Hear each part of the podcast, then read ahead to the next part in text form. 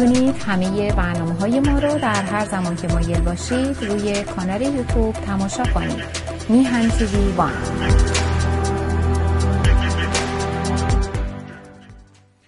با درودی دوباره خدمت یکا یک شما خوبان و نازنینان. سعید بهبانی هستم در این روز جمعه. ساعت پایانی برنامه هفتگی تلویزیون میهن رو همراه شما خوبان و نازنینان پی می‌گیریم. امروز هم در حقیقت بیست و دوم اردیبهشت است دوازدهم ماه می. و این قافله اون عجب میگذرد. 22 اردیبهشت همین دیروز راجع به عید و شب عید داشتیم حرف می‌زدیم و دیگه داریم می‌رسیم به فصل امتحانات سلس سوم و تعطیلی مدارس و و همه اون خاطرات زیبا. ارزم به حضور شما که خب جمعه است. جمعه است. در این ساعت می‌دونم همه عزیزان منتظرن بریم پیش آقای آلبرت بوتساز نازنین. اجازه به در طرف خودم شما خوبان و علاقمندان عرض ادب و احترام کنم. سلام کنم به این نازنین و سپاسگزار از مهر و حضورش در برنامه. آقا سلام می‌کنم به شما. با درود به شما و یکایک بینندگان و شنوندگان عزیز در آمریکا، اروپا هر که صدای ما رو میشنوین به خصوص در ایران عزیز. و از اینکه دوستان توجه می‌کنن با ایمیل های زیادی که میاد نظراتی میدن یا سوالاتی می‌کنن من شاید متاسفانه نتونم به همه این ایمیل ها جواب بدم ولی خب جواب میدم. حالا اگر یک هفته هم دیرتر بشه بازم جواب میدم. البته سعی خواهم کرد که همه را جواب بدم. در حال پایان هفته خوبی رو برای همگان آرزو می‌کنم و امید دارم که باز هم چون بدون امید نمیشه زندگی کرد که اصلا. رهایی ملت رهایی شهروندان ایرانی از این رژیم شیطانی زودتر به اون نقشی که ما می‌خوایم برسه و اسارت این ملت و چیزی که در واقع 44 ساله به سر ملت ایران اومده زودتر برطرف میشه. بفرمایید. امیدواریم. ازم به حضور شما که من می‌دونم که یه چند خیلی علاقمند داری. از جمله یه دوستی در شاهین شهر و یه دوستی هم در تهران. جز علاقمندان برنامه شما هستند و میگن که ما از روی ستلایت صدای آقای آلبرت رو میشنویم و جز به حال پرپاقرسن جز بیننده ها و شنونده در حقیقت شنونده های پرپاقرس شما در ایران هستن. هفته شلوغ از همه دوستان. سپاس دارم از همه اونایی که گوش می‌کنن و امیدوارم که این صحبت ها کمکی باشه. یک پلی باشه برای اون نتیجه که ما بهش خواهیم رسید. آره واقعا. ما هم همیشه آرزو می‌کنیم امیدواریم کمکی کرده باشد. هفته شلوغی بود و حملات راکتی جهاد اسلامی و کیان لندن هم نوشته که این حملات واکنشی به دیدار شاهزاده رضا پهلوی اسرائیل بود که فکر نمی کنم ولی جالب بودش که رئیسی رفت به سوریه و هماسی ها هم صدا کرد همه هم رفتن اونجا و اصرار کرد که اینا با هم دیگه دست در دست هم بذارن و بزنن اسرائیل رو نابود کنند و تموم کنن قال قضیه رو بکنن که حرف آقا درست در بیاد و اینا.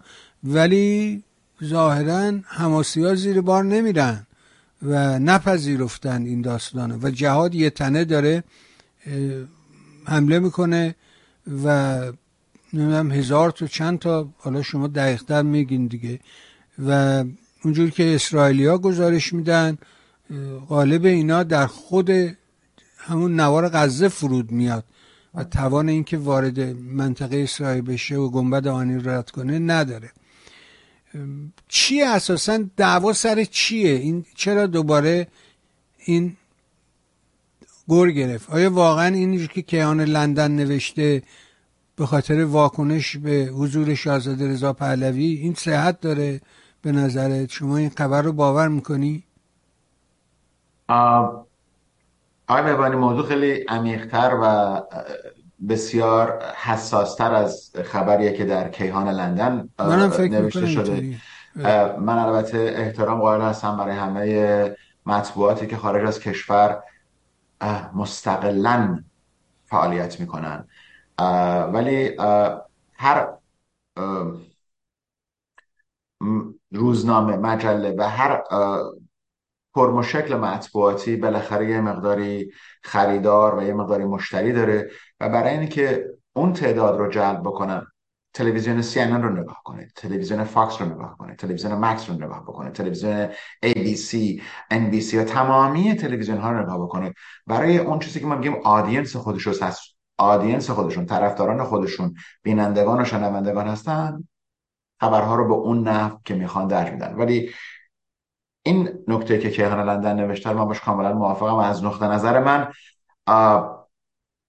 ربطی نداره ولی اجازه بدید که من به جان کلام برم. ببینیم که چرا این حملات در چهار روزه گذشته سر گرفته.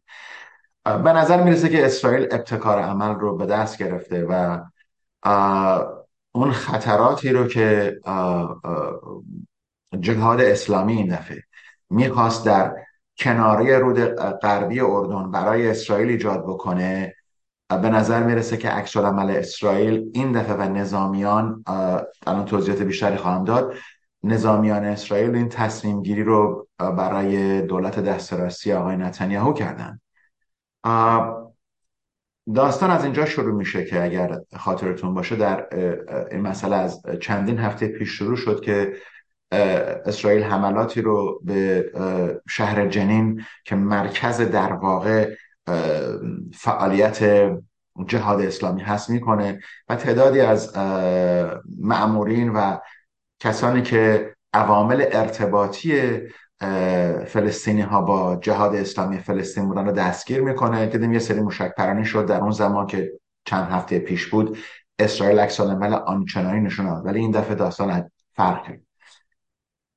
در یکی از های اسرائیل یکی از رهبران مذهبی یا spiritual لیدری که میگن رهبران جهاد اسلامی فلسطین اعتصاب غذا کرده بوده و این اعتصاب غذا ایشون جانش رو از دست میده. حالا یا از گرسنگی یا از مسائل پزشکی ایشون جانش رو از دست میده. جهاد اسلامی خبر، خبردار میشه و شروع می‌کنه هفته پیش یه سری موشک به طرف اسرائیل فرستادن که خب این اکثر این موشک ها شما اشاره کردید تا امروز نزدیک به هزار موشک پرتاب شده که تخمین زدن که نزدیک به 690 از این موشک ها به فضای هوایی اسرائیل رسیده ولی نزدیک به 300 از این موشک ها در داخل خود غزه افتاده که نزدیک به چهار تا پنج نفرم خود شهروندان غزه کشته شدن. سر موشک هایی که جهاد اسلامی نتونست درست شلیک بکنه.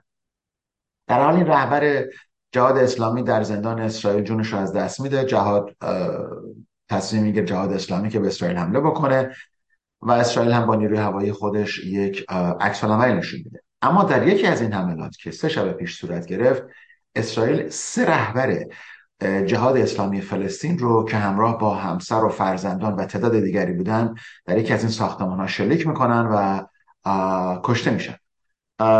این سه رهبر یکیشون رهبر قسمت جهاد اسلامی در شمال بوده منظور شمال غزه است.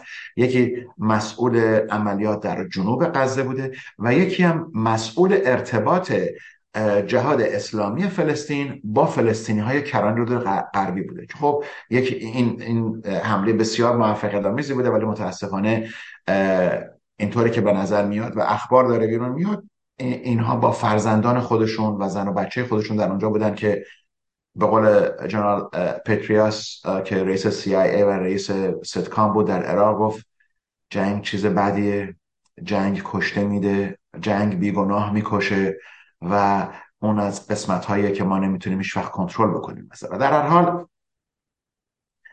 مشکات شروع پرتاب کردن میشه. تعدادی از این مشکات که این دفعه به طرف اسرائیل پرتاب شده از خود جمهوری اسلامی اومده بدین معنی که موشک دقیق تر بوده یکی دو تا آپارتمان در شهرهای مرکزی یا جنوبی اسرائیل خسارت, اومد، خسارت خورده. یک نفر اسرائیل یک بانوی 80 ساله که نمی‌خواسته بره توی پناهگاه های ایمنی. جانش رو از دست میده.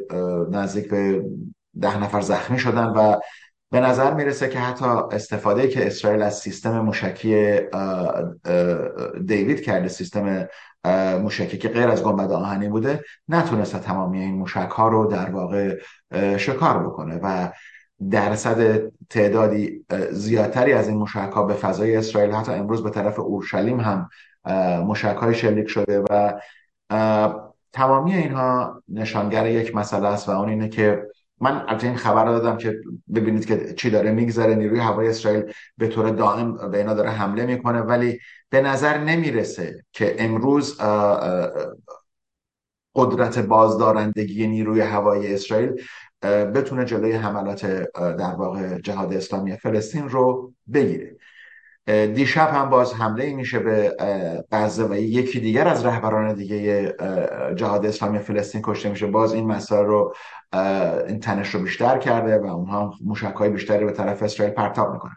در اینجا یک مسئله بسیار مهمی وجود داره و اون اینه که دولت اسرائیل و نیروی نظامی اسرائیل تصمیم گرفتن که این دفعه حماس و جهاد اسلامی فلسطین رو از همدیگه جدا بکنن و اعلام بکنن که این حملات توسط جهاد اسلامی فلسطین داره انجام میشه نه حماس. اجازه بده من چند کلمه راجع به حماس صحبت بکنم که چه فرقی این دو دارن. از, از نظر من زیاد فرقی نداره. هر دو باجگیر جمهوری اسلامی هستند هر دو از جیرخاران جمهوری اسلامی هستند ولی یک تفاوتی در حالت در واقع این زمان داره برای حماس پیش میاد. جهاد اسلامی فلسطین جایی بود که حماس 20 سال پیش بود. یعنی در سال 2005 که جهاد حماس انتخابات داخل غزه رو برد. به هر نحوی که بود من از حماس دفاع نمی کنم انتخابات رو برد. بنابراین امروز حماس تبدیل به یک نیروی شده. ولی در جنگ هایی که و حملاتی که در 20 سال گذشته یا 18 سال گذشته از سال 2005 تا امروز که سال 2023 هستیم که 18 سال میشه حملاتی که شده نشانگر یک مسئله است که امروز حماس دیگه نمی‌خواد اون جایی باشه که 18 سال پیش بوده. و جهاد اسلامی توسط جمهوری اسلامی درست شده که بتونه تب حمله و در واقع نبز حمله و خطر برای اسرائیل رو زنده نگه. امروز حماس مسئول دو مل... زندگی دو میلیون فلسطینی در داخل غزه است. بنابراین داره مثل یک دولت عمل می‌کنه و به نظر من یک دولت هم هست. برای اینکه نمی‌خواد از درد مردم غزه رو بیشتر بکنه. در داخل غزه فقط برای 72 ساعت دیگه گازوئیل هست که این پایگاه های دستگاه های برق کار بکنه. بنابراین اگه تو 72 ساعت دیگه آتش بسی پیش نیاد. مصر عربستان سعودی قطر امارات نتونند این گروه خبیس رو به آتش بس دعوت بکنن مردم غزه دیگه برق هم نخواهند داشت. بنابراین تمامی اینها نشانگر اینه که امروز حماس داره در یک زاویه دیگری فکر می‌کنه. دیگه دنبال این نیست که به اسرائیل حمله بکنه. دنبال اینه که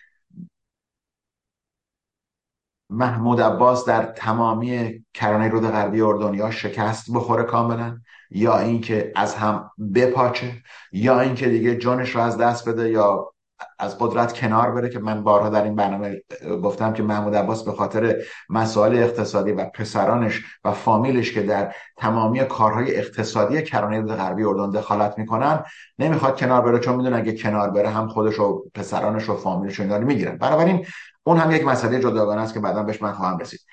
اما اجازه بدید که من از سه نقطه این مسئله حملات اخیر رو مورد بررسی قرار بدیم یک از نقطه نظر داخلی اسرائیل دو از نقطه نظر حماس که من کم بهش اشاره کردم و سه مسئله دخالت جمهوری اسلامی در این مسئله چون مکالماتی بوده بین اسماعیل هنیه و عبداللهیان وزیر امور خارجه دانشمند جمهوری اسلامی. که فکر می‌کنم مکالمات تلفنی من خودم هم از اسم ایشون خندم می‌گیره. مکالمات تلفنی انجام شده و در واقع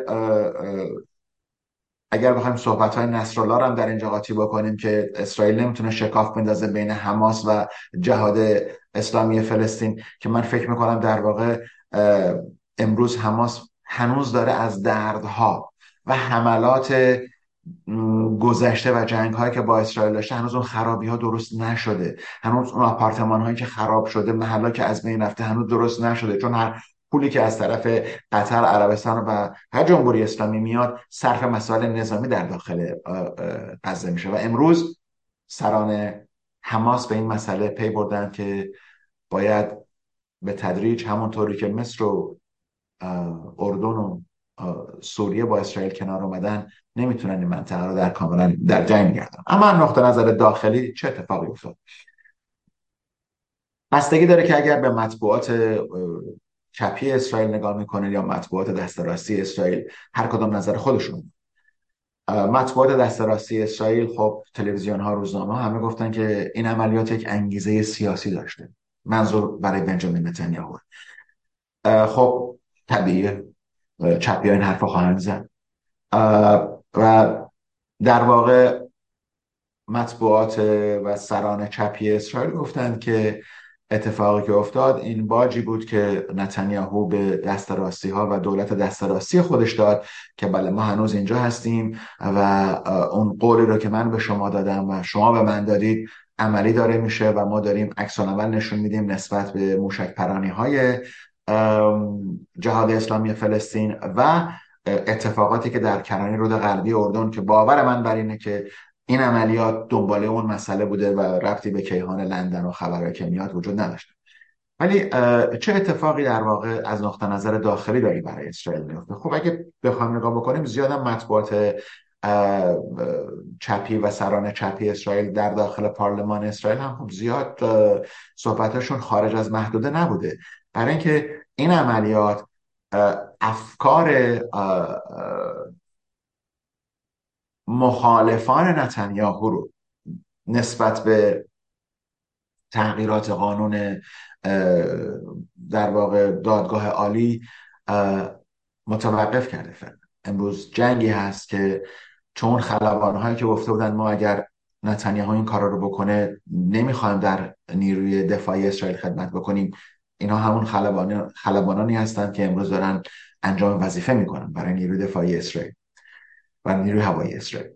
بنابراین خب قدری اون تظاهرات دیگه الان وجود نداره. خب تماما عملیاتی که داره انجام میشه نشانگر یک مسئله از اینه که آدما نمی‌تونن به راحتی در خیابونا باشن. تمامی گزارشاتی که میاد اینه که نشون داره میده که به شهروندان میگن که نزدیک اون چیزی که به عنوان بام شلترز یا پناهگاه های ایمنی هست باشید که بتونید ظرف دو دقیقه یا سه دقیقه خودتون رو به این پناهگاه ها برسونید. پس بنابراین قدر وضع داخلی اسرائیل رو تغییر داده. شاید در اینجا اون انگیزه سیاسی که گفته میشه عملی شده. اما اجازه بدید که از این طرف هم نسبت به این مسئله نگاه بکنیم. این تصمیم گیری و تصمیم گیری ترور این سه فرمانده و چهار فرمانده و پنج فرمانده که در واقع کم در زندان جونش از دست میده توسط دستگاه اطلاعات نظامی اسرائیل تایید میشه. و توسط شینبت که مثل اف بی آی آمریکا میمونه اون زاویه خطر و در واقع اون جایی که این خطر نفوذ جهاد اسلامی فلسطین در کرانه باختری رود غربی اردن هست رو داشت نشون می‌داد و اون چیزی که به عنوان رکمندیشن و پیشنهاد نهایی این بوده که ما این سران رو رهبران رو باید از بین ببریم. و در موقعیت درست و زمانی که این سه رهبر با همدیگه در جای قرار داشتن این سه رهبر کشته میشن.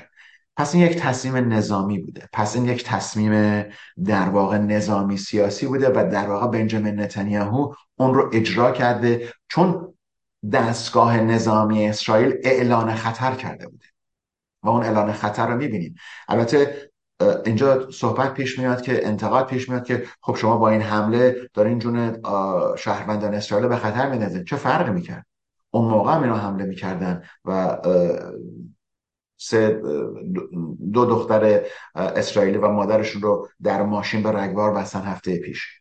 امروز صبح هم همینطوری که اخبار اومده بیرون یک بانوی یهودی در یکی از خیابانهای شهرهای جنوبی مورد حمله ضربه چاقو قرار گرفت. بنابراین این مسئله همیشه در اونجا وجود داره. پس بنابراین این ربطی به هیچ مسئله غیر از دفاع از خاک اسرائیل و در واقع اون قدرت پیشگیرانه نداشته. این دلیل اصلی این حمله بوده اما من فکر می‌کنم که اگه من بخوام به نقش حماس در اینجا نگاه بکنم و نقش جمهوری اسلامی و اشاره که کردم مکالمه تلفنی اسماعیل هنیه رهبر حماس و امیر عبداللهیان وزیر امور خارجه جمهوری اسلامی این نتیجه گیری رو می‌تونیم انجام بدیم که جمهوری اسلامی دنبال یک رقابت در داخل غزه هست. رقابت بدین معنی که سازمانی در اونجا باشه پولی رو که ما داریم به جای که این پول بره خرج ملت ایران شهروندان ایرانی که در بدترین شرایط اقتصادی و اجتماعی دارن زندگی می‌کنن خرج اونها بشه به این اوباش و عرازل فلسطینی و جهاد اسلامی میدن. بنابراین جمهوری اسلامی بر این باوره که امروز با اون تغییر سیاستی که در داخل منطقه داده و رابطه که با عربستان مجددا آغاز کرده و در واقع می‌خواد که روابط خودش رو با بقیه همسایه بهبود ببخشه بنابراین باید دشمنی با اسرائیل رو بیشتر روی صحنه بیاره. این مکالمه تلفنی دیدار رئیسی از سوریه دیدار اسماعیل قانی از بیروت در هفته های قبل تمامی اینها نشانگر یک مسئله است و آن اینه که جمهوری اسلامی امروز می‌خواد نقش فعالتری در مسائل خرابکارانه در تمامی مرزهای اسرائیل از شمال جنوب و بقیه انجام بده. بنابراین در این قسمت حماس فکر کنم که بسیار سیاستمدارانه عمل کرده و نخواسته خودش رو به طور مستقیم وارد این جنگ بکنه. البته من فکر می‌کنم پشتیبانی کرده و تعدادی از این مشکات توسط ماموران حماس به اینها داده شده. اما از اونجایی که دولت سیاسی اسرائیل می‌خواد نقش حماس و جهاد اسلامی رو جدا بکنه و حماس رو در یک سطحی قرار بده که بتونه در یک نقطه زمانی در آینده باش صحبت سیاسی بکنه و در واقع اونها رو اجازه بده که تشکیل دولت بدن و کشور همسایه اسرائیل بشن. من فکر می‌کنم اون یک دید سیاسیه که امروز سران سیاسی اسرائیل دارن مثلا انجام میدن. نکته دیگری که من می‌خوام بهش اشاره بکنم اینه که آیا این حملات پیامی بود به جمهوری اسلامی؟ من فکر می‌کنم که اگر مسئله اقتصادی غزه رو بخوایم نگاه بکنیم که با بسته شدن مرزهای اسرائیل و غزه کارگران غزه کارگران فلسطینی نمی‌تونن بیان اسرائیل کار بکنن و فشار فشار اقتصادی غزه رو بیشتر می‌کنه نشانگر یک مسئله است و اون اینه که حماس نمی‌خواد به صحبت جمهوری اسلامی و فشارهای جمهوری اسلامی گوش بکنه. ولی وقتی میگم پیام هست به جمهوری اسلامی بدین معنی که اگر شما جمهوری اسلامی میاد تنش رو در کرانه رود غربی اردن برای باز کردن جبهه مجددی بر علیه اسرائیل باز می‌کنه. اسرائیل هم میاد سران ارشد نظامی و غیر نظامی جهاد اسلامی رو از بین می‌بره و این پیامی به جمهوری اسلامی که اگر شما بیشتر از این بخواین در اینجا تنش رو بالا ببرین جوابهای دیگر ما در داخل تهران به شما خواهیم داد یا در مناطق دیگری به شما خواهیم داد. بنابراین من فکر می‌کنم نتیجه گیری که می‌خوام از این مسئله انجام بدم اینه که حماس امروز دوچار اون مسئله حملات گذشته هست و اون خراب، خرابی ها هنوز وجود داره. و امروز باور من بر که چون نیروی نظامی اسرائیل حمله زمینی نکرده یک نوع خیشتنداری حالا اون خیشتنداری چقدر می‌تونه در جبهه جهاد اسلامی انجام بشه من فکر نمی کنم که این مسئله زیاد طول پیدا بکنه و به زودی با فشارهایی که عربستان سعودی مصر قطر و امارات انجام میدن آتش بس در اونجا ایجاد خواهد شد. ولی بازم تکرار می‌کنم که اسرائیل به این دفعه قدری خیشتنداری بیشتری انجام داده و حملات گسترده رو انجام نداده. برای اینکه در واقع دشمن اصلی در داخل غزه حماس و, جهاد اسلامی یک نیروی بسیار کوچکتری است. بفرمایید. آره فکر نمی کنی که کشته شدن این فرمانده ها در حقیقت دلیل اینه که حماسی ها اطلاعات بیشتری دارن تا اون بخش جهاد اسلامی. به همین دلیل اینا یه قدری حاضر به همراهی نشدن. من میگم این سفر رئیسی به سوریه دعوت کردن از اینا و اینکه اینا دست و دست هم بذارن ولی نپذیرفتن خیلی موضوع مهمیه. من فکر می‌کنم بیشتر باید این باز بشه. و متاسفانه رسانه ها اصلا دنبال این مسائل نیستن. نمی‌دونم چرا. حرفای قلابی رو زیاد دوست دارم. مثلا این نامه چند صفحه‌ای که یه کانال تلگرامی وقت آزادی منتشر کرده و معلومه که قلابیه می‌بینی که با چه آب و تابی از اون یارو کاوه موسوی بگی تا محسن سازگارا و اینا. همه راجع به این نامه قلابیه حرف زد در حالی که اینا به نظر من موضوعات مهمتر و اساسی تر یعنی راه رو باز می‌کنه. چشم گوش چشم گوش آقای آقای بهبانی شما وقتی نکته حساسیه که دارین میگین. ببینید امروز یه اتفاق کوچکی هم داره میافته. حماس دیگه دنبال افتخار و احترام نیست. حماس دنبال دولتداری و می‌خواد نشون بده که ما با اون سطح رسیدیم که ایجاد دولتی رو بکنیم. ولی ولی این گروه جهاد اسلامی دنبال افتخار و احترامه. بنابراین یک فرق متفاوت اینجا وجود داره. من فکر می‌کنم که اگر اسرائیل بتونه موفق بشه و دست و پای جمهوری اسلامی رو همون طوری که در سوریه کوتاه کردن چون لبنان مسئله دیگریه. در سوریه کوتاه کردن. اگر در کرانه رود غربی اردن هم کوتاه بکنن که من فکر می‌کنم با سقوط کامل محمود عباس انجام خواهد شد و در واقع حماسی ها میان اونجا و دولتی رو تشکیل میدن. چون ببانید شما از جنگ جهانی اول من میام اونجا. شما یکی از این جنگ ها رو به من نشون بدین که بدون مذاکرات صلح پایان نگرفته. جنگ جهانی اول کشتن کشتن کشتن با مذاکره صلح کردن. جنگ جهانی دوم کشتن کشتن بمب اتمی انداختن آخرش اومدن صلح کردن قرارداد رو نوشتن. بیاین جنگ کره رو نگاه کنیم. بیاین جنگ ویتنام رو نگاه بکنیم. جنگ 1967 رو نگاه می‌کنیم جنگ 1973 رو نگاه می‌کنیم و حتی این جنگ امروزی که در اوکراین هستم آخرش با مذاکره است. بنابراین از نقطه نظر من و از دید خیلی ها در آخر زمان اسرائیل هم باید با حماس و خیلی خیلی دلم تنگ شد برای آقای دکتر ودیعی. خیلی دلم تنگ شد. برای اینکه همیشه حرف او همینه. تنها راه فقط مذاکره است. هیچ راه دیگه ای وجود نداره. فقط از راه مذاکره می‌تونی پیش بری. و این حکومت های مثل جمهوری اسلامی هستند که راه مذاکره رو میبندن و آدمه رو به جرم ابراز نظر اعدام می‌کنه. خیلی جالبه ها. بله. تو سال 23 دارن راجع به هوش مصنوعی و نه حرف می‌زنه این ور دنیا. اونجا میره میگه یارو یه چه من فش داده به یه نفر به پیغمبر فش خب فش داده. و تو هم فش بده. اون فش داد تو هم فش بده. خب بعد یارو بگیری اعدام کنی نمی‌دونم اصلا حیرت انگیزه. اما دوباره بریم سراغ این کاری که اردنی ها بالاخره خیلی یواش یواش گفتن گفتن بعد داخل مملکتشون زدن. ولی این دفعه دیگه با هواپیما اومدن وارد سوریه شدن و کارخونه تولید مواد مخدر کپتانان چیه اونو زدن و نابود کردن و چند تا از فرمانده ها هم کشته شدن در حقیقت. چه اتفاقی واقعا داره میفته چطوری شد که اردن وارد این بازی شد؟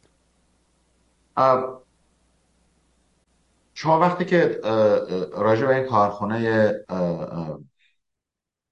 ساختن مواد مخدر صحبت می‌کنیم باید دو عامل و دو گروه دیگر رو در اینجا قاطی بکنیم. یک سپاه قدس دو گروه وگنر. گروه وگنر اون گروه پاراملیتری گروه غیر نظام، گروه نظامی هستند که حدود 25 تا 50 هزار نفر نیرو در روسیه داره و این یک گروه ما بهش میگیم تفنگداران مزدور هستن یعنی پول می‌گیرن میجنگن. خب اینا احتیاج دارن که تمام خرجشون از حقوقی که از دولت می‌گیرن نمیاد. همونطور که سپاه قدس این مسئله این اشکال داره. بنابراین اینا شروع می‌کنن به ایجاد درآمد. یکی از راه ایجاد درآمد در سراسر دنیا مواد مخدره. فراموش نکنیم یک زمانی کشور ایالات متحده آمریکا با مسئله کوکائین در که از کلمبیا می اومد بیرون اشکال داشتن. اگه به نقشه نگاه بکنید می‌دونیم که یک مرز آبی هست بین کلمبیا و پاناما. خب اونو جلوشو بستن اومدن کلمبیا رو درست کردن اومدن پاناما رو درست کردن که دیگه این مسئله وجود نشته باشه. امروز مسئله شبیه این مسئله در داخل اردن و مرزش با سوریه وجود داره. و گروه هایی که این کارخونه های مواد مخدر درست می‌کنن چون می‌تونن اینها رو از اون بندری که امروز دیگه بندر هیچ صاحبی نداره منظورم بندر لازقی و بقیه از صادر بکنن به اروپا. بنابراین اتفاقی که در اینجا افتاده دولت اردن هشدارهای زیادی دادن. ولی دولت سوریه قادر نیست که جلو اینها رو بگیره یا نمی‌خواد که جلو اینها رو بگیره. بنابراین اینا تصمیم گرفتن که با هواپیماهای جنگنده خودشون نیروی هوایی اردن که بسیار مهار، مهارت خوب زیادی رو دارن چون اکثر سازماندهی این نیروی هوایی توسط امپراتوری بریتانیا در جنگ جهانی دوم بوده و یک ساختار نظامی درستی رو ساختار نظامی هوایی درستی رو داره.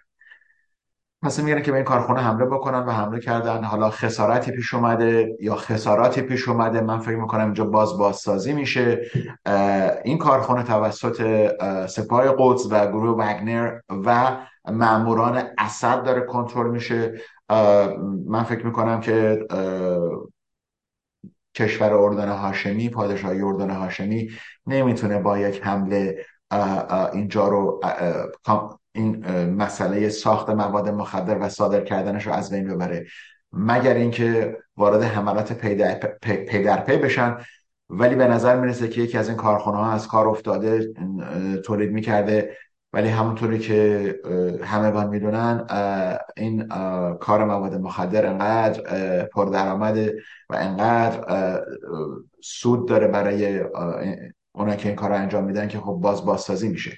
در خاتمه به نکته دیگه هم اشاره می‌کنم و اون مسئله حزب الله و کنترلی که حزب الله در داخل سوریه داره و کمک هایی که حزب الله می‌کنه برای این نوع از مسائل. دولت اردن هاشمی از مسئله از مسئله تولید این مواد ایراد یا مشکلی با این مسئله نداشته. اشکالی که دولت اردن هاشمی داره اینه که می‌دونه ایجاد چنین سیستمی در داخل سوریه به مرزهای اردن هم می‌رسه و به داخل اردن هم خواهد رسید. اونها فقط خواستن کاری رو انجام بدن و خودی نشون بدن که ما جلوی این مسئله خواهیم گرفت ولی به نظر من موفق نخواهد شد. بفرمایید.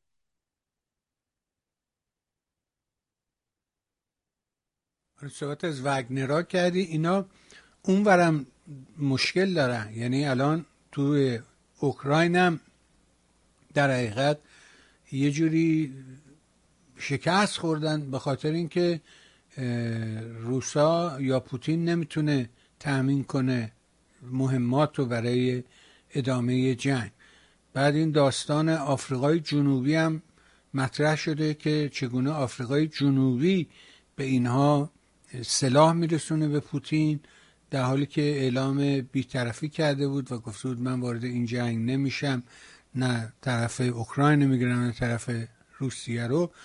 ولی گزارش ها دال بر اینه که اینا به روسا کمک کردن.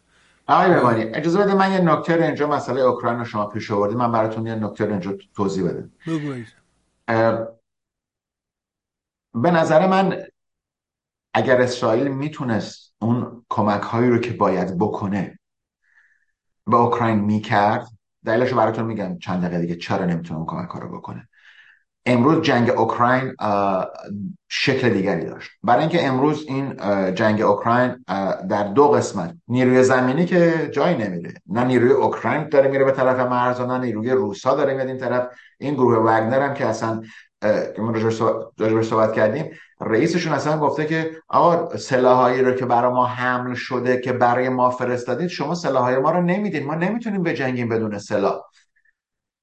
مسئله که در اینجا وجود داره ببانی اوکراین و اسرائیل یک دشمن دو تا دشمن مشترک دارن. یکیش خیلی به نظر من مهمه جمهوری اسلامی. جمهوری اسلامی دشمن مشترک اوکراین و اسرائیل. چرا؟ امروز پوتین با دستورات مستقیمی که داده. جلوگیری کرده از هشتاد هزار نفر یهودی که در داخل روسیه می‌خوان مهاجرت بکنن. حالا همشون نمی‌خوان یهو برن اسرائیل ها تصور نکنیم. ولی خب یه می‌خوان برن. جلوگیری کرده از یهودیانی که می‌خوان برن. بنابراین 80 هزار نفر یهودی در داخل روسیه امروز گروگان هستند و اسرائیل و دستگاه اطلاعاتی اسرائیل از این مسئله کاملا آگاهی دارن. بنابراین خیلی مدبرانه و با سیاست کنار نشستن. پارسال زمانی که جنگ اوکراین شروع شد اولین اقدامی که دادگاه های روسیه کردن و دستور پوتین بود که سازمان آژانس یهود رو در داخل روسیه بستند و اجازه فعالیت این سازمان رو در داخل روسیه گرفتن. و اونجا زمانی بود که اسرائیل متوجه شد که نمی‌تونه با اوکراین کمک نظامی بکنه یا کمک پهپادی بکنه. یا سیستمی رو با اوکراین بده که بتونه جلوی پهپادهای جمهوری اسلامی و موشک هایی رو که روس ها شلیک می‌کنن بگیره. بنابراین این دشمن مشترک که امروز وجود داره که جمهوری اسلامیه در یک مقطع زمانی جواب این مسائل رو خواهد داد. امروز به خاطر این مسئله است که اون یهودی ها نمی‌تونن از روسیه مهاجرت بکنن و دولت پوتین این مسئله رو از پارسال آگاهی داشت و امسال به جایی رسیده که به نظر من راه حلی براش پیدا خواهد شد. ولی جوابی رو که جمهوری اسلامی خواهد گرفت به نظر من اسرائیل از طریق دیگری داره اون اجرا می‌کنه. اون رابطه سیاسی پیدا کردن با آذربایجانه. رابطه سیاسی پیدا کردن با کشورهایی که در دوروبر اون چیزی که ما میگیم دریای خزر کاسپین سی. کشورهایی که در اونجا با جمهوری اسلامی هم مرز هستن حالا از گرجستان گرفته از آذربایجان گرفته و از ترکمنستان در این طرف گرفته اونها کشورهایی هستند که امروز با اسرائیل رابطه استراتژیک بسیار بسیار مهمی را دارن. بنابراین بازی و اون بازی سیاسی در اینجا خاتمه پیدا نمی‌کنه. امروز اوکراین و اسرائیل می‌دونن که دشمن مشترکی که دارند کی هست و از کجا داره فعالیت می‌کنه و اون چیزی جز جمهوری اسلامی نیست. بفرمایید. یه خبرم خوندم راجع به انتخابات در ترکیه و اینکه غربی ها معتقدن یعنی آرزوی شکست اردوغان رو دارن چون معتقدن که پیروزی اردوغان یعنی پیروزی پوتین. شما می‌تونی فکر می‌کنی فکر می‌کنی اردوغان پیروز پوتین پیروز شده؟ نه من من اونطور راجع به انتخابات ترکیه فکر نمی کنم. ببینید آقای میمانی اتفاقی که در ترکیه داره میفته اینه که این آقای اردوغان 20 سال پیش زلزله اومد در ترکیه کلی کشته شدن اومد شد رئیس جمهور نخواست وزیر شدن. بعد 2016 کودتا کردن در این مملکت که اگه کودتا می‌کردن به نظر من خیلی ترکیه جلوتر بود. این کودتا شکست خورد. اردوغان 2014 2014 این ساختار سیاسی رو عوض کرد. وقتی که این ساختار سیاسی رو عوض کرد امروز شده در واقع مرد مستبد ترکیه. ولی این پنج هزار نفری که در این زلزله که اخیر اومد کشته شدن و مسائل اقتصادی و تورم بسیار زیادی که در ترکیه وجود داره و مسائلی که در واقع خود شخص اردوغان حالا چه از نقطه نظر سلامتی خودش و چه از نقطه نظر فکری من فکر می‌کنم یک نسلی در این 20 سال در ترکیه زاده شده که دیگه اردوغان رو قبول نداره. دیگه نمی‌خواد ببینه که همه با روسری و نمی‌دونم مقنعه و از این چیزا بیان تو خیابون.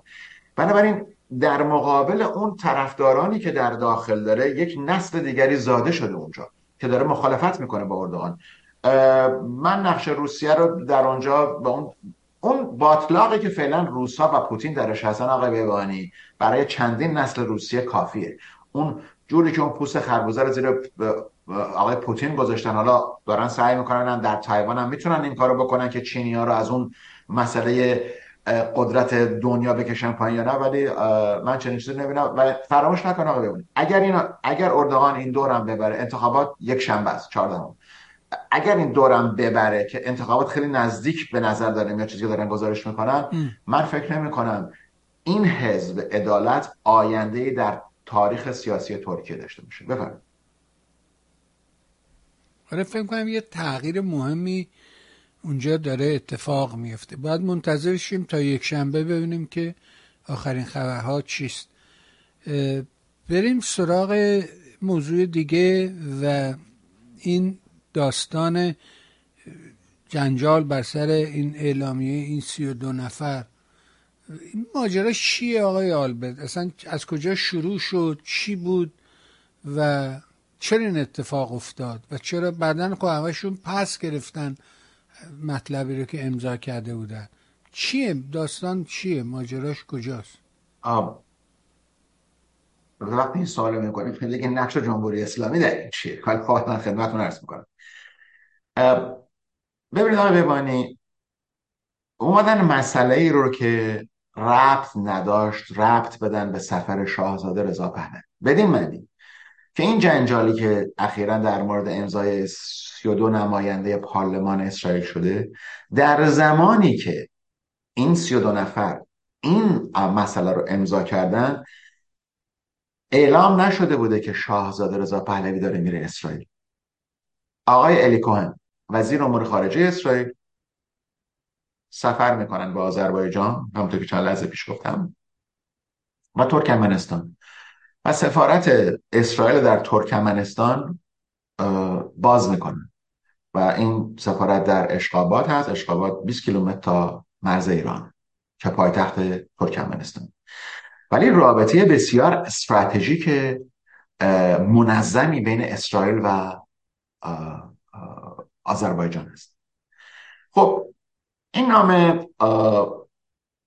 اصل جمهوری اسلامی بود که بگه که بله. این نمایندگان اسرائیل از تجزیه ایران و تجزیه کشور ایران دارن دفاع می‌کنن. خب این یه مسئله غیر عادیه که نشون, نشون داره میده که چقدر مسئله خاورمیانه پیچیده است چقدر در داخل همه و چقدر واقعا اذیت کننده است این مسئله.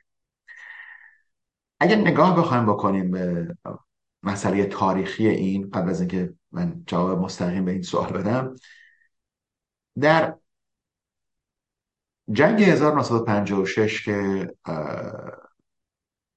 انگلستان و فرانسه اومدن اسرائیل رو قانع کردن که با اونا همکاری بکنه و به کانال سوئز حمله بکنه. وقتی که به کانال سوئز حمله کردن و در واقع اسرائیل صحرای سینا رو گرفت و بریتانیا و فرانسه کانال سوئز رو گرفتن به دستور ایزنهاور رئیس جمهور آمریکا ایزنهاور بهشون گفت بیرون. بفرمایید بیرون. نمی‌تونید برید این کارو بکنید در اونجا دو تا اتفاق افتاد. اتفاق اول این بود که بریتانیا و انگلستان فهمیدن که دیگه قدرت جهانی نیستن چون امپراتوری رو که داده بودن با آمریکایا رفته بود. اونا فهمیدن که دیگه قدرت جهانی نیستن. ولی مهمترین مسئله این بود که روزها اتحاد جماهیر شوروی اون موقع گفتن که بفرمایید این اسرائیل اینجا نماینده کشورهای امپریالیست همون اراجیفی که جمهوری اسلامی داره می‌زنه و مهمتر از این اینه که اتحاد جماهیر شوروی روسیه گفتش که شما دارین مسائل استعماری به اسرائیل گفتن. شما دارید کارهایی که دولت های استعماری می‌خوان نماینده کشورهای استعماری هستین و دارین کشورهای دیگر رو کنترل می‌کنید و می‌خواید بگیرید. فراموش نکنید در همون موقع اتحاد جماهیر شوروی بلغارستان و لهستان و بقیه کشورها رو گرفته بودن. بعدش هم که اومدن بخشید کشورهای دیگر گرفته اومدن بلغارستان هم گرفتن.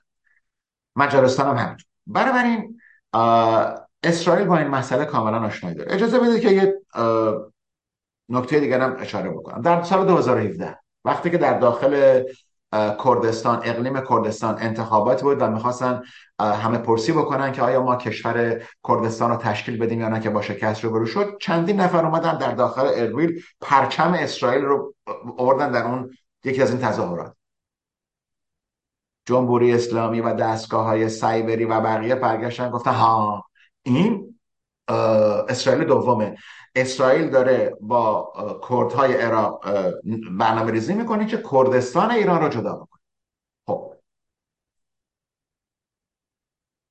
اگه بخوایم باز به یک مسئله تاریخی دیگه نگاه بکنیم خب بسیار زیاد هست از این مسائل. می‌تونیم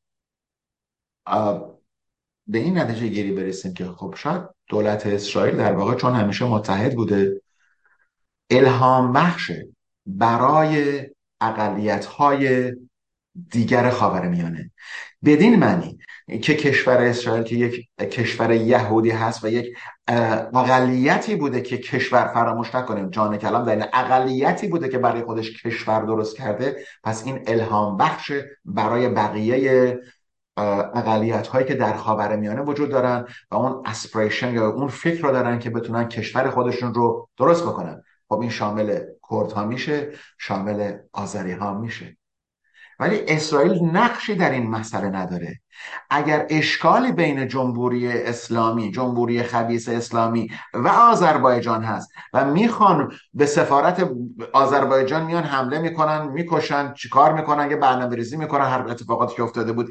اگر شما میان این کار رو انجام میدین و موفق نمیشین نمی‌تونید بیاین اون برداشت استراتژیک و همکاری استراتژیک مهمی که بین اسرائیل و بین اورشلیم و باکو هست رو جلوگیری بکنید جمهوری اسلامی از این مسئله داره رنج می‌بره. جمهوری اسلامی نمی‌تونه ببینه که اسرائیل اومده سفارت در ترکمنستان باز کرده اومده در آذربایجان باز کرده و می‌تونن در واقع قصد اسرائیل در اینجا مسئله اقتصادیه. اون چیزی که اسرائیل می‌خواد به این کشور صادر بکنه غیر از مسئله اسلحه.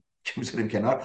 مسئله فناوری های جدیده مسئله برنامه های کشاورزی و مسئله در واقع اقتصاد ساختن اقتصاد داخلی. همونطوری که دولت اسرائیل در زمان سلطنت پهلوی برای ایران کردن.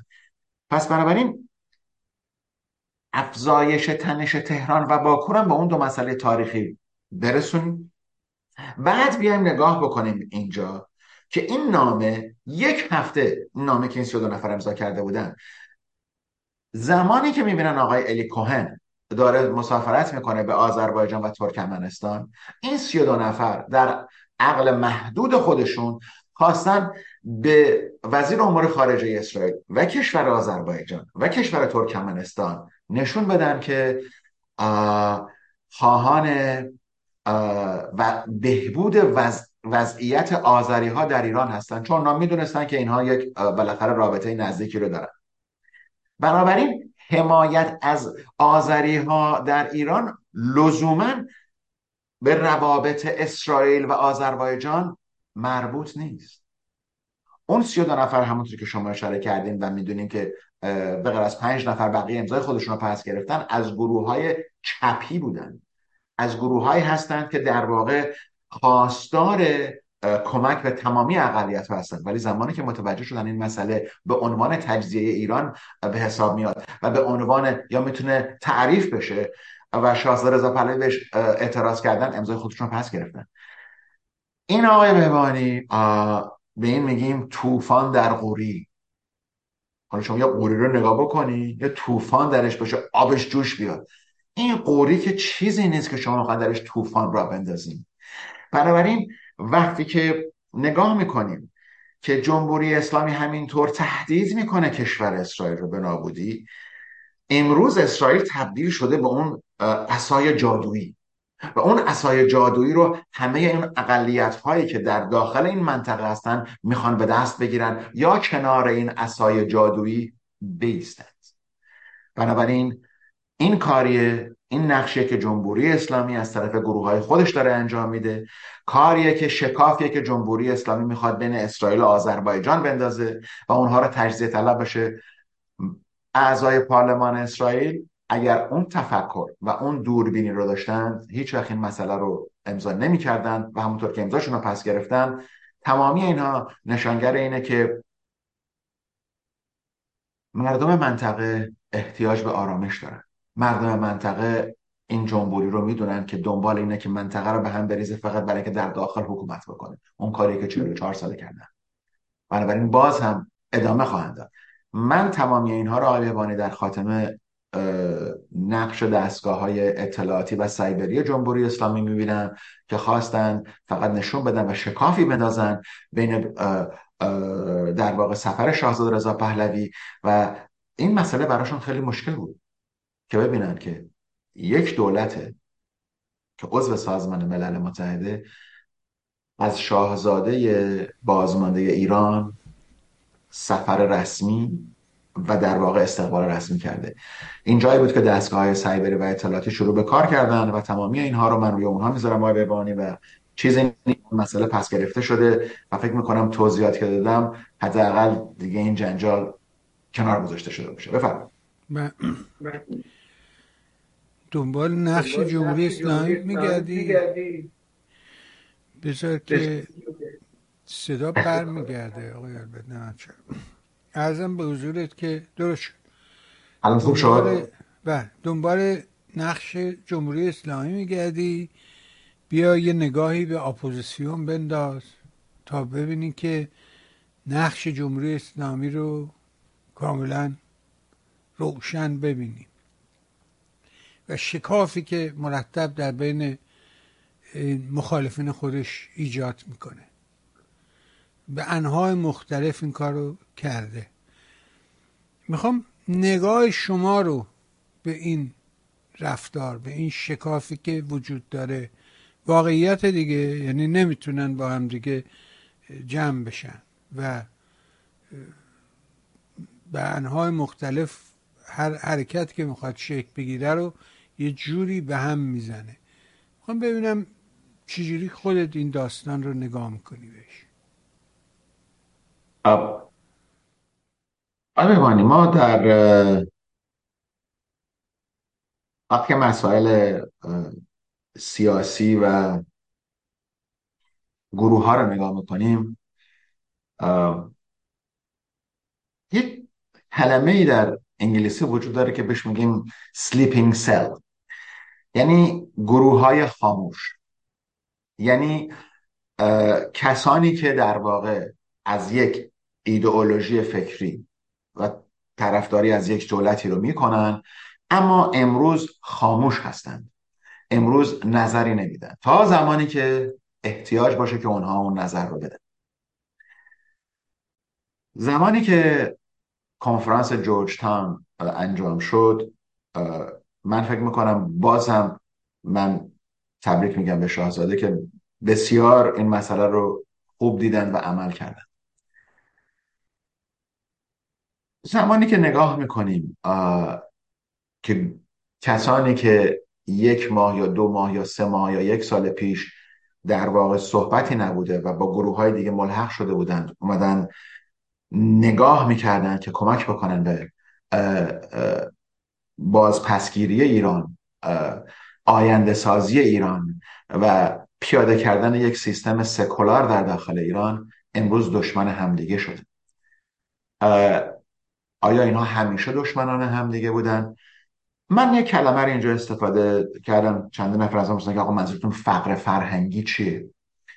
من فکر نمی کنم من بنیان گذاره این کلمه باشم فقر فرهنگی ولی من خیلی بهش اشاره می‌کنم. فقر فرهنگی بدین معنی که اگر ما می‌خوایم یک سیستم دموکراتیک در ایران و یک سیستم آزاد در ایران داشته باشیم اولین چیزی که احتیاج داریم تعلیم دموکراسی. یعنی که به ایده هم احترام بذاریم بدون اینکه به همدیگه بی احترامی بکنیم. تمرین دموکراسی داشته باشیم. درک بکنیم که دموکراسی همیشه بدین معنی نیست. امروز در داخل آمریکا شما داره می‌بینید دو تا رئیس جمهور حالا یکشون تو کاخ سفید یکشون نیست به جون همدیگه افتادن. به قول معروف دارن همدیگه رو پارپوره می‌کنن. بنابراین اون دموکراسی اون قانونه که در اون یک چهارچوبیه که در اون بالا گذاشته شده و این دو نفر رو داره امروز کنترل می‌کنه. ولی اتفاقی که در بین اپوزیسیون خارج از ایران افتاده به نظر من چیز جدیدی نیست. ما اون فرهنگ دموکراسی هنوز در بین ما اونطوری که باید رشد نکرده و جا نیافتاده. و متاسفانه دستگاه های اطلاعاتی جمهوری اسلامی از این مسئله کاملا آگاهی دارن. من چند دقیقه پیش راجع به نامه سی و دو نفر و شاهزاده و روابط صحبت کردم. اینجا هم آقای بهبانی هیچ اتفاقی نیفتاده چیزی که هست اینه که قبل از اینکه ما بخوایم قبول بکنیم که برای مقابله با جمهوری اسلامی احتیاج به یک رهبر احتیاج به یک آلترناتیو هست. ما قبول نداریم. متاسفانه اونهایی که مخالفت می‌کنن با شاهزاده می‌تونن مخالفت بکنن.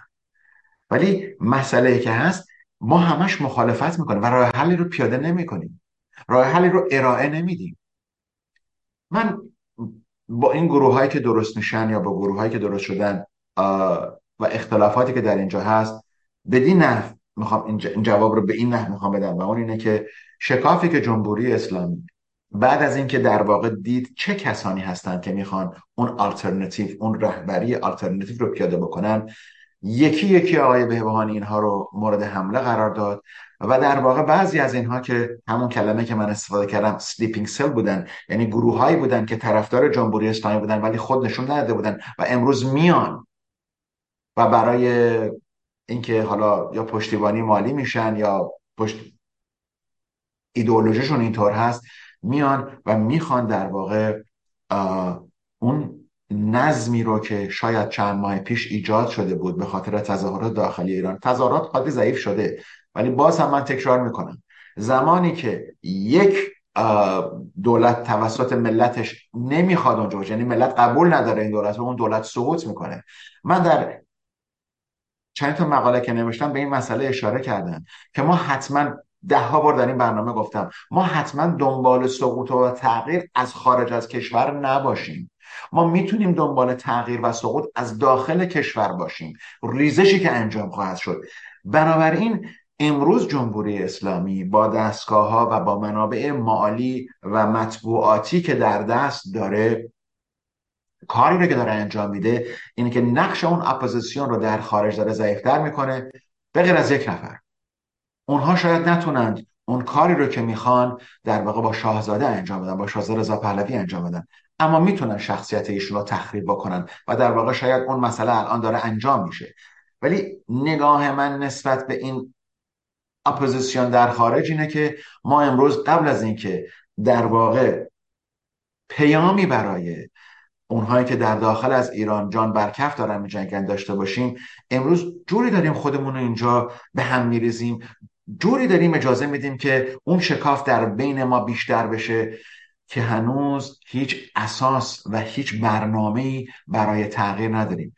و آقای بهبانی این مسئله از جانب کشورهای خارجی دیده میشه و اونها می‌تونن ببینن که نمی‌تونن یک جمعیت 85 میلیونی رو رژیم رو در ایران عوض بکنن و اجازه یک جمعیت 85 میلیونی مشکل بشه برای حالا ترکیه و اروپا و بقیه. بنابراین تا زمانی که ما اون رشد سیاسی رشد فرهنگی و رشد در واقع جامعه ای رو نداشته باشیم که به عقاید همدیگه احترام بذاریم و متوجه باشیم که ما باید تنها شخص شناخته شده ای که در دنیا در دنیا می‌تونه اون شناسایی اسم name recognition و شخصیت سیاسی رو داره شاهزاده رضا پهلویه. ما باید تماما پشت سر ایشون جمع بشیم و ایشون هم که نمی‌خوان. من خودم بارا گفتم بنده موافق پادشاهی در ایران نیستم.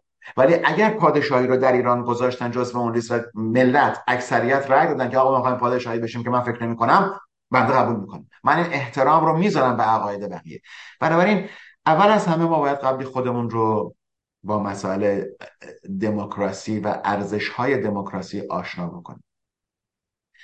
قدر خیشتنداری بکنیم از صحبت های نادرستی که انجام میشه. و اجازه بدیم که بقیه هم نظر خودشون رو بیان بکنن. و اجازه ندیم که دستگاه های سایبری اطلاعاتی و عنصرهایی که در داخل آمریکا، اروپا و جاهای دیگه هستن و برای جمهوری اسلامی کار می‌کنن بیشتر از این در بین اپوزیسیون شکاف بندازن. در پایان این نکته رو من مجددا هفته پیشم گفتم. آقای بهبانی شاهزاده رضا پهلوی 62 سال سن داره. و از نقطه نظر من ایشون نمی‌تونه برای 40 سال دیگه یا برای 30 سال دیگه یا برای 20 سال دیگه بیاد پرچمدار مخالفت با جمهوری اسلامی باشه. امروز کاری که شاهزاده داره می‌کنه فقط یک مسئله است و اون اینه که اون ایده اون ارزش های دموکراسی رو اون در واقع تمامیت ارزی خاک ایران رو و ارزش های سکولار دموکراسی رو برای مردم توضیح بده.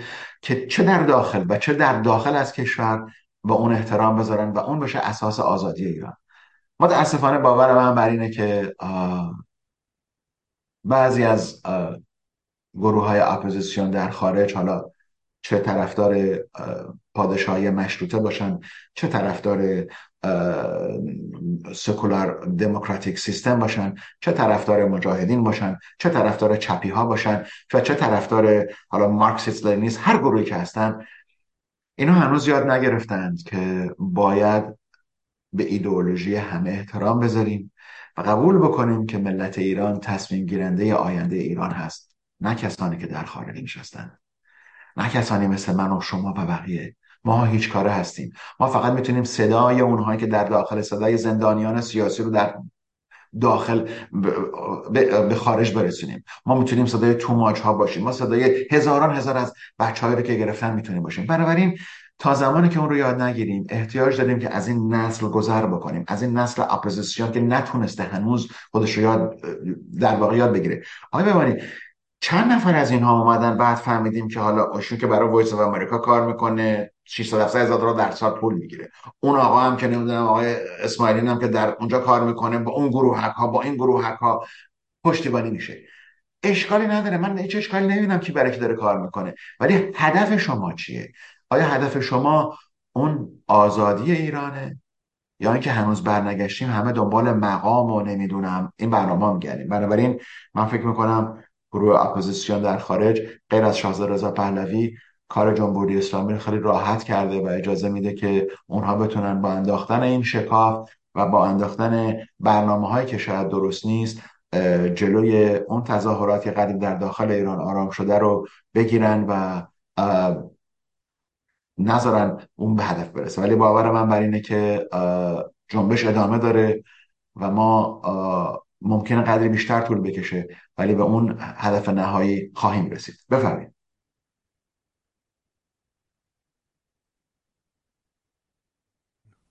خیلی ممنون. آقا سپاسگزارم ازت. بحث خوبی بود و بذار ببینم که داستان چی.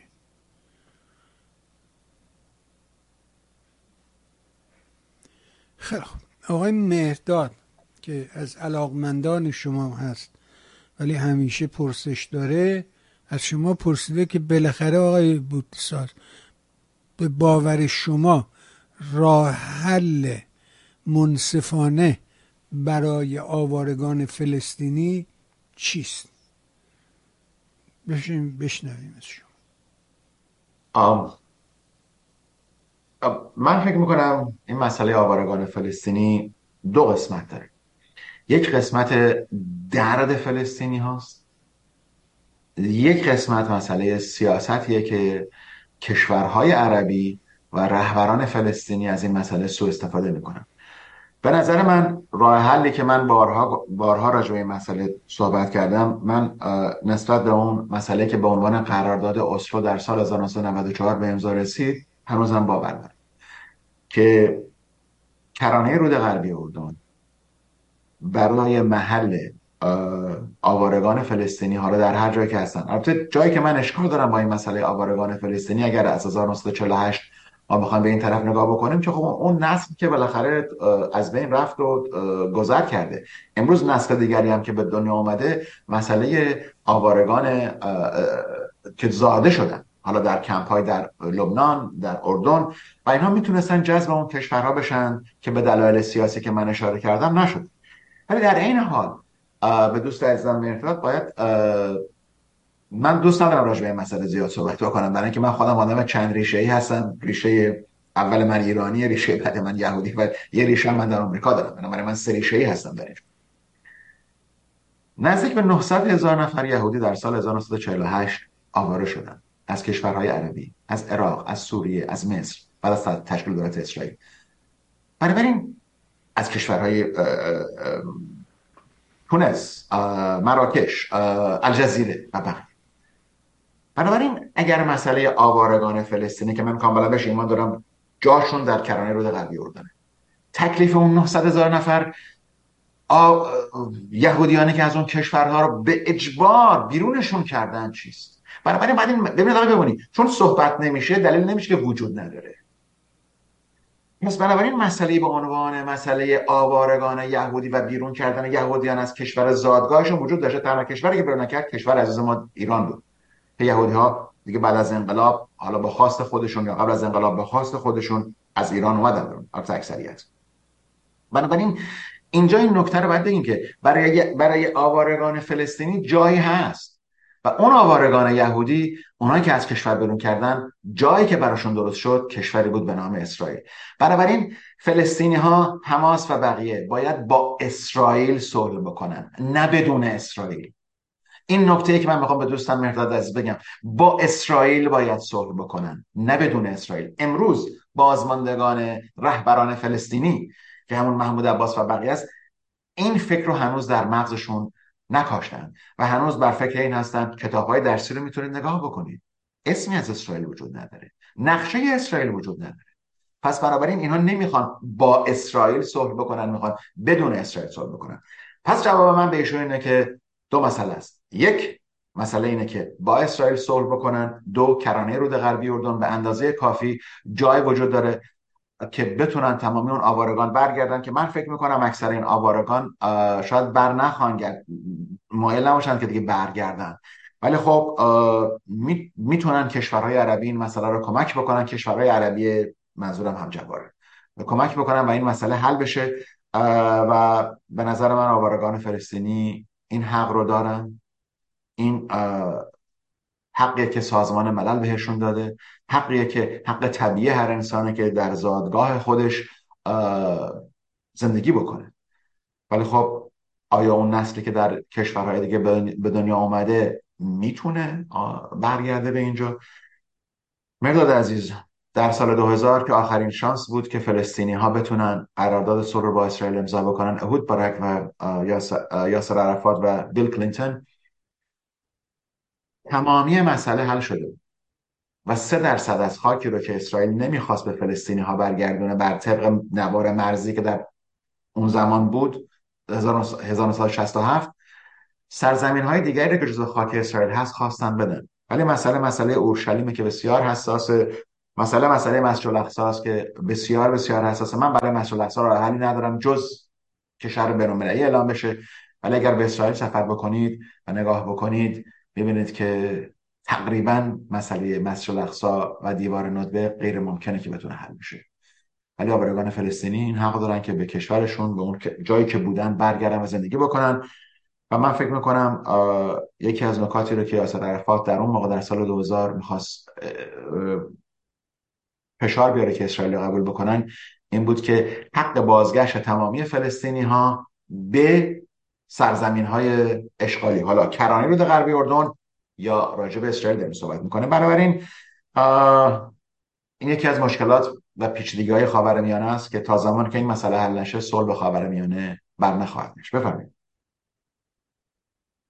آره برای اینکه یه ریشه چند هزار ساله است اصلا و جالبه. یعنی مثل مملکت خودمون رو که به عنوان یه مش نمونه خربار نگاه بکنی پیش از انقلاب ما تو مدرسه دوست زرتشتی داشتیم دوست یهودی داشتیم دوست ارمنی داشتیم دوست آسوری داشتیم همه جور همکلاسی داشتیم و همسایه هندی داشتیم که زرتشتی بودن اصلا تهران پارس که اصلا بنیادش مال زرتشتی ها بود. همسایه ما دو تا همسایه سه تا همسایه داشتیم که زرتشتی بودن. و پروین خانم و آقا سوراب یادشون گرامی اگر که زنده هستن. ولی اصلا اختلافی وجود نداشت. بلکه این سیاست جمهوری اسلامی بودش که در حقیقت این شرایط رو به وجود آورد. شما درست میگی. یعنی اگه نگاه کنیم خب اینا در کنار هم چندین هزار سال زندگی کردن. اصلا این مرکز تجارت بوده دیگه اورشلیم. وقتی که اون راه می اومده نمی‌دونم جاده ابریشم هر چی اسمش بوده تقسیم می شده از اروپا وقتی می اومده یا از چین می‌خواسته به سمت اروپا بره مرکز تقسیم یعنی ترمینال در حقیقت همین اورشلیم بوده. از دریام که بخوای حساب بکنی بازم اورشلیم بوده و می اومده اینجا از این من می‌رفته به سمت آفریقا یا از چین می اومده اینجا می‌رفته آفریقا می‌رفته اروپا یا بعد بالاخره حتی اگر به دین اسلام هم نگاه بکنیم اینه که محمد همه آموزه رو از اونجا داره. اونجاست که یاد می‌گیره میشنوه و نوشته که با حرفای شما موافقم ولی آقای شهرک نشین ها جایی باقی می‌گذارن. این درست که اینم یه موضوعیه که بیبی خیلی بهش اصرار داره داره شهرک ها رو توسعه میده و دیگه زمینی باقی نمی‌ذاره با این اسلام مشکل سیاسیه در حقیقت. مسئله خیلی حساسه. این زمانی که راجع به شهرک ها صحبت می‌کنه من خیلی کوتاه میگم و میرم. در سال 1967 حداقل بر اساس مدارکی که وزارت دفاع اسرائیل و وزارت امور خارجه اسرائیل آزاد کردن. چون اینا بعد از 50 سال بعد این اطلاعات رو آزاد بکنن. در آن زمان اسرائیل وقتی که به دفتر نخست وزیری خبر می‌رسه که نیروهای اردنی از خط دفاعی خودشون در اورشلیم شرقی رفتن فرار کردند وقتی که این خبر می‌رسه دفتر سیاسی اسرائیل اجازه نمیده که نیروهای نظامی اسرائیل وارد اورشلیم شرقی بشن. بعد از شاید یکی دو روز نگاه کردن می‌بینن که در واقع مناطق کاملا باز مونده و خیلی ها فرار کردن از اینجا و در واقع مقاومت نظامی یا غیر نظامی در اونجا نخواهد. بنابراین اسرائیلیا میرن تا اونجایی که میشه الان مرز اردن رو می‌گیرن در سال 1973 و 4 نزدیک به چهل هزار نفر در این شهرک هایی که امروز درست شده یا اون زمان درست شده زندگی می‌کردن. امروز بالای 500 هزار نفر است و اگر به نقشه نگاه بکنید مناطقی که در کرانه رود غربی اردن هست مناطقیه که در واقع هنوز برای سکونت جا بسیار زیاد است. برای اون چیزی که ما به عنوان دیولپمنت اون چیزی که به عنوان در واقع آپارتمان سازی و خانه سازی و مسائل کار هست جا هست که زندگی بکنن ولی اگر این مسئله انجام نشه و آوارگان فلسطینی بر نگردن و اونها اون قسمت برای اون شهروندان فلسطینی انجام نشه امروز ما نزدیک به دو میلیون فلسطینی در اون مناطق داریم و نزدیک به دو میلیون فلسطینی در غزه داریم. پس بنابراین امروز نزدیک به چهار میلیون بیشتر از چهار میلیون فلسطینی در دو طرف اسرائیل قرار دارند و نزدیک به یک ممیز پنج میلیون عرب فلسطینی در داخل اسرائیل زندگی می‌کنن. اگه جنبندی بکنیم می‌بینیم که شماره مسلمانان عرب تقریبا برابری می‌کنه با شماره یهودیایی که در اونجا هستن. هنوز هم شانسی هست. جواب من در اینجاست. هنوز هم هست. اگر اسرائیل می‌تونه یک ممیز پنج یک شش میلیون عرب مسلمان رو در داخل خودش جذب بکنه پس بنابراین فلسطینی ها می‌تونن 500 هزار نفر یهودی رو در اون قسمت ها در خودشون جذب بکنن. این 500 هزار نفر دلیل نمیشه که صلح انجام نشه. می‌تونه انجام بشه. تعدادی از اینها که دولت های اسرائیل گفتند اینها در شهرک های غیر قانونی هستن چون مقدارش رو دولت اسرائیل تایید کرده و این شهرک ها ساخته شدن. بنابراین اگر اونجا با اون جنبندی که من براتون ارائه دادم بهتون گفتم اگر اسرائیل می‌تونه یک ممیز یک میلیون مسلمان عرب رو در داخل خودش نگه داره اونا هم می‌تونن 400 500 هزار نفری و شماره کمتری در داخل نگه دارن. بنابراین هنوز جا به اندازه کافی هست. من سعی می‌کنم هفته دیگه نقشه رو نشون بهتون بدم که در واقع چه جاهایی می‌تونن انجام بدن و کمک هایی که اسرائیل می‌تونه بکنه برای بازسازی مزرعه. آقا ببینید این نکته رو اشاره کنم و برم. فراموش نکنید امروز شهر شهرک هایی که ما داریم میگیم من خودم در سال 2018 در یکی از این شهرک ها رو دیدار کردم و شاید بهترین شرابی رو که در یکی از این مناطق هست در اون شهرک بنیامینیه بود و یک شرابسازی بسیار بسیار معظم و بزرگی هست و می‌تونه مسائل اقتصادی و کشاورزی بسیار داشته باشه. و این قسمت ها تولیدات کشاورزی رو می‌کنن که امروز به سراسر دنیا داره صادر میشه اگر کشور اروپایی اجازه بدن. بفرمایید. بله بهارم برات نوشته که از اونجایی که تماسهای مهمی بین شاهزاده رضا پهلوی و مقامات اسرائیل صورت گرفته و از آنجایی که جامعه یهودی نقش مهمی در سیاست آمریکا دارن امکان این وجود داره در نهایت باعث بشه شاهزاده رو به عنوان رهبر مخالفان جمهوری اسلامی به رسمیت بشناسن. کی یعنی بشناسه؟ من نفهمیدم. منظورشون دولت اسرائیل منظورشون کشورهای خارجی که دعوتش کرده که. خب رسما اعلام بشه آقای برداشت من از این ایمیل اینه. رسما اعلام بشه. منظورم از رسما اعلام کردن این که ما شاهزاده رضا پهلوی رو ولی شما کاملا درست میگید. دیدار وقتی دیدار رسمی بود شد. یا شاید هم ممکنه نکته ایشون این بوده که کشورهای دیگر این کار رو انجام بدن. در هر حال من فکر می‌کنم نه ما باید خودمون اولین کار رو انجام بدیم. خودمون باور بعد در داخل. اونا در آره. داخل. آره اونا بعدا میان دنبال. بسیار آقا ممنون و متشکر. سپاس و صد سپاس از همه مهر و حضور در برنامه و مثل همیشه برای خودت عزیزانت خانواده محترم و گرانقدر پدر و مادر نازنین و همسر بزرگوار از صمیم قلب آرزوی بهترین دارم تا فرصت دیگر و گفتگوی دیگر و جمعه دیگه. مرسی. ممنون. پاس و بدرود. تشکر بها شنیدیم فرمایشات آقای آلبت رو. امیدوارم این گفتگوها کمکی به ما کرده باشه. اگر این برنامه چون سایر برنامه مورد توجه شما هست مهر کنید و سایت میهن رو به دوستانت معرفی کن تا بتون از بخش های مختلف سایت بهره از همه همدلی و همراهی سپاس گذارم برای شما خوبان و نازنینان نیست. از صمیم قلب آرزو می‌کنم روز و روزگار اونجوری که دلتون می‌خواد براتون باشه. با تشکر. و ممنون.